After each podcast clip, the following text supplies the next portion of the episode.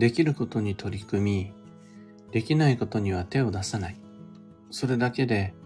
運は動くし、縁はつながります。おはようございます。有限会社西企画西俊久です。発行から21年、累計8万4000部の運をデザインする手帳、有機暦を群馬県富岡市にて制作しています。最新版である有機暦2024は現在販売中。気になる方はひらがなにて有機暦と検索を。で、このラジオ、聞く暦では毎朝10分の暦レッスンをお届けしています。今朝は、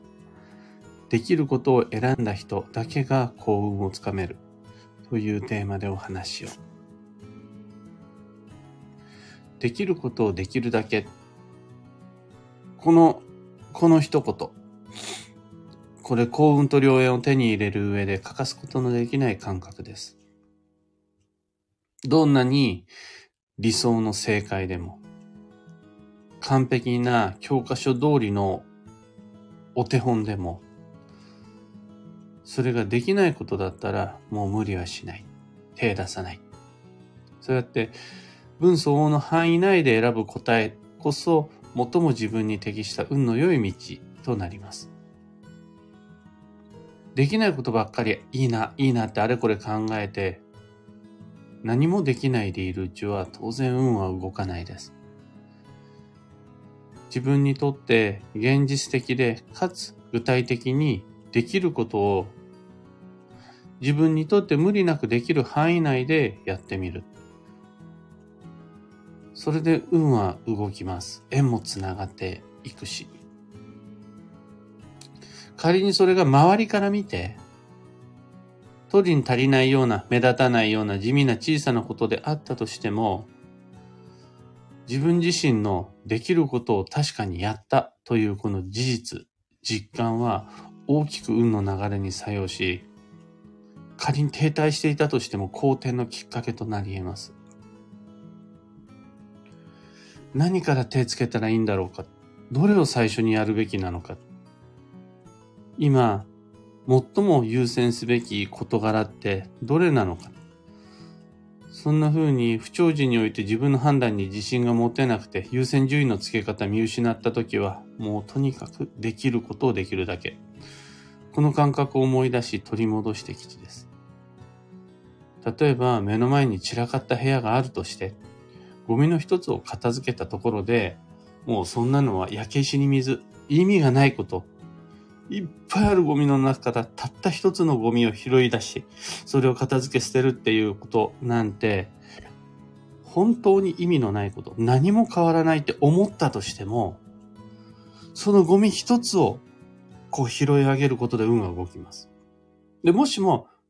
その時自分に実行可能なことがゴミ二つを拾うことであるならば、それでまた運が動きます。というのは、ゴミ二つを拾えるやつは、そのゴミ二つを拾い終わった後、次の二ついけるんで。不思議とそうすると、もう次の二つを拾うときに人が手伝ってくれたりとか、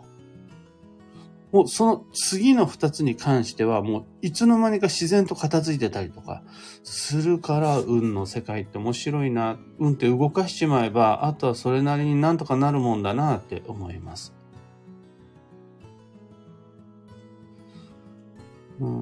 実際の現実生活や仕事現場における優先順位は、なかなか自分で全部決めるわけにいかず、私にとってのできることをできるだけが成立しないことが結構まああるでしょう。そこにはこれさえやっときゃ間違いないっていう答えはなくて、場合によっては考えても考えても自分で決められない。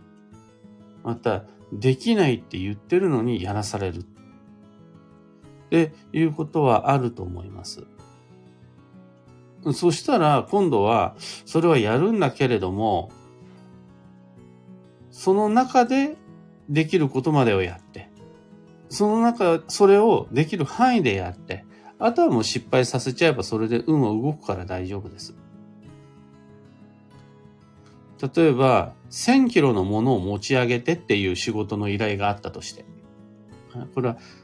例えとしては、物を持ち上げる仕事なんてないと思うので、要は実力以上のできないことを与えられたとして、その範囲でできることとして1000キロのものを持ち上げる方法を検索するとか、あとは誰か一緒にやってくれないかなって声をかけるとか、その範囲の中でできることを見つけると。そして、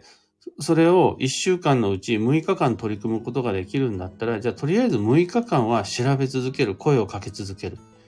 これで運は動くから大丈夫です。あの1000キロのものを持ち上げるという依頼に対し、1000キロのものを持ち上げなくても運は動きます。これが実は運を動かす上でとても重要なことです。まずまあ一つ目はその時に何もしないっていうのがやっぱり一番やばくて。で次にできることをできるだけっていうその選択がすごい重要で。最後にやったっていうこの実感が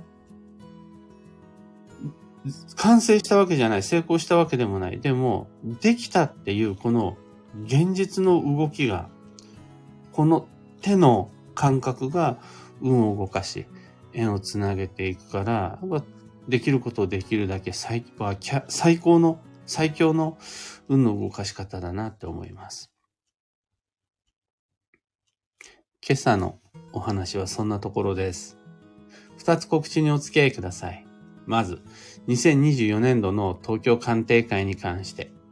2月の会はおかげさまで満席です。現在は3月27日の会のご予約受けたまわります。2024年度から東京都千代田区神田神保町での開催となります。運の作戦会議、2024年の目標設定、2025年に向けた運の動かし方、作戦会議していきましょう。次に、有機暦のオンラインサロンである運をデザインする暦ラボ。に関して、毎週金曜日はオンライン旧正学講座なんですが、昨日の朝、予定通りに配信済んでます。昨日からシーズン3に突入です。シーズン3の共通テーマが、本命性と月命性の詳細。本命性、月命性の基礎知識です。昨日は本命性の基礎知識をご紹介したんですが、いろいろ熱くなって、だいぶ濃いお話を、濃いというか長くお話をしてしまったので、お時間ある時にラボ名の皆様、ぜひともご視聴ください。さて、今日という一日は2024年2月17日土曜日。休息の2月の14日目。3月から始まる超助走の日々までは残り17日間となります。無理はしないでド派手な立ち回りは控えて、体力を温存しながら水面下での根回しを黙々と進めていくのが基地です。今日の幸運のレシピはオレンジ。これは旬の柑橘系が基地という意味です。オレンジ以外にも、八作とか、イヨカンとか、そのフレッシュな柑橘系のあの甘酸っぱい感じが運の栄養補給になります。最後に、今日のキーワードは、明快、疑問を解き明かす。その心は、誰かに聞けばすぐわかることを、誰にも聞かないで自己判断するのは危険です。どうし、どうなんだろう実際のところ。大丈夫なのかこれは。っていう自分の中に湧いた不安疑問は、素直に口に出しちゃうと、その答えが返ってくるという日です。なんでだろうって考えを自分の中で留めて押し込んでしまった時点で停滞の流れが始まるので注意です。以上、迷った時の目安としてご参考までに。それでは今日もできることをできるだけ、西企画、西俊久でした。いってらっしゃい。ひかにゃんこさん、おはようございます。マイクさん、おはようございます。小川智美さん、おはようございます。かよさん、おはようございます。あかねさん、おはようございます。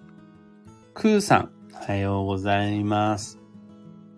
今日のみんなの街は曇り空が多め。群馬県富岡市も曇り。昨日の夜からこうどんよりと、お、重い雲っていうんですかね。あずっとありますね。ゆき太郎さん、キュアナさん、ロミさん、ひでみんさん、あききさん、マーチさん、たかさん、おはようございます。モリーさん、停滞からのちょっと物事が動き動き出したことを感じた昨日、ささやかなきっかけから何年も前から抱えていたモヤモヤがふわっと晴れ、何年も前から探していたささやかなご縁が巡ってきました。取るに足りない話や情報、ささやかなやりとりが思いもかけない展開を迎えるものなんだなぁと改めて思いました。今日のお話とても励みになります。とのこと。あの、運が動くって、そのきっかけって、意外とドラマチックじゃないんですよね。日常の中で起こるので、スポットライトも当たらないし、BGM もダーンみたいな、ならないんですよね。これね、後で実録、ドキュメント、ドラマ、映画みたいな感じにして、脚色加えれば、それなりにドラマチックに見えるような出会いや気づき、ちょっとした行動のきっかけも、実際のリアルってほんとさらーって起こっちゃうから、みんな勘違いしない方がいいと思います。本当にね、あんまね、本物の運のミラクルってドラマじゃないんですよね。あ、そうなん？みたいな感じで、うん、な、本当に一つゴミを拾うところからとか、あの、試しにちょっとやってみるとか、そんな小さなきっかけだったりするから、見逃さないように注意していきましょう。かよさん、今、次男三男とポンカンを食べながら聞いていて、柑橘系がラッキーフードだとみんなで喜んでいます。でも、やっぱりこの時期は柑橘系ですよね。まだまだあの、国産レモンもある時期だから、そうすると、うん、蜂蜜レモンとか、レモンティーとかもいいですし、あとは、あの、柑橘系を使ったデザートとかも来て、まあ今、いちごにみんな行きがちですが、柑橘系、この、風が多くなる寒いこの季節は柑橘系最強です。ゆうさん、おはようございます。モリーさん、おっしゃる通りです。本当おやおやって感じです。そのこと、ありがとうございます。というわけで、今朝の配信はここまで。今日もマイペースに運をデザインして参りましょう。僕も行ってきます。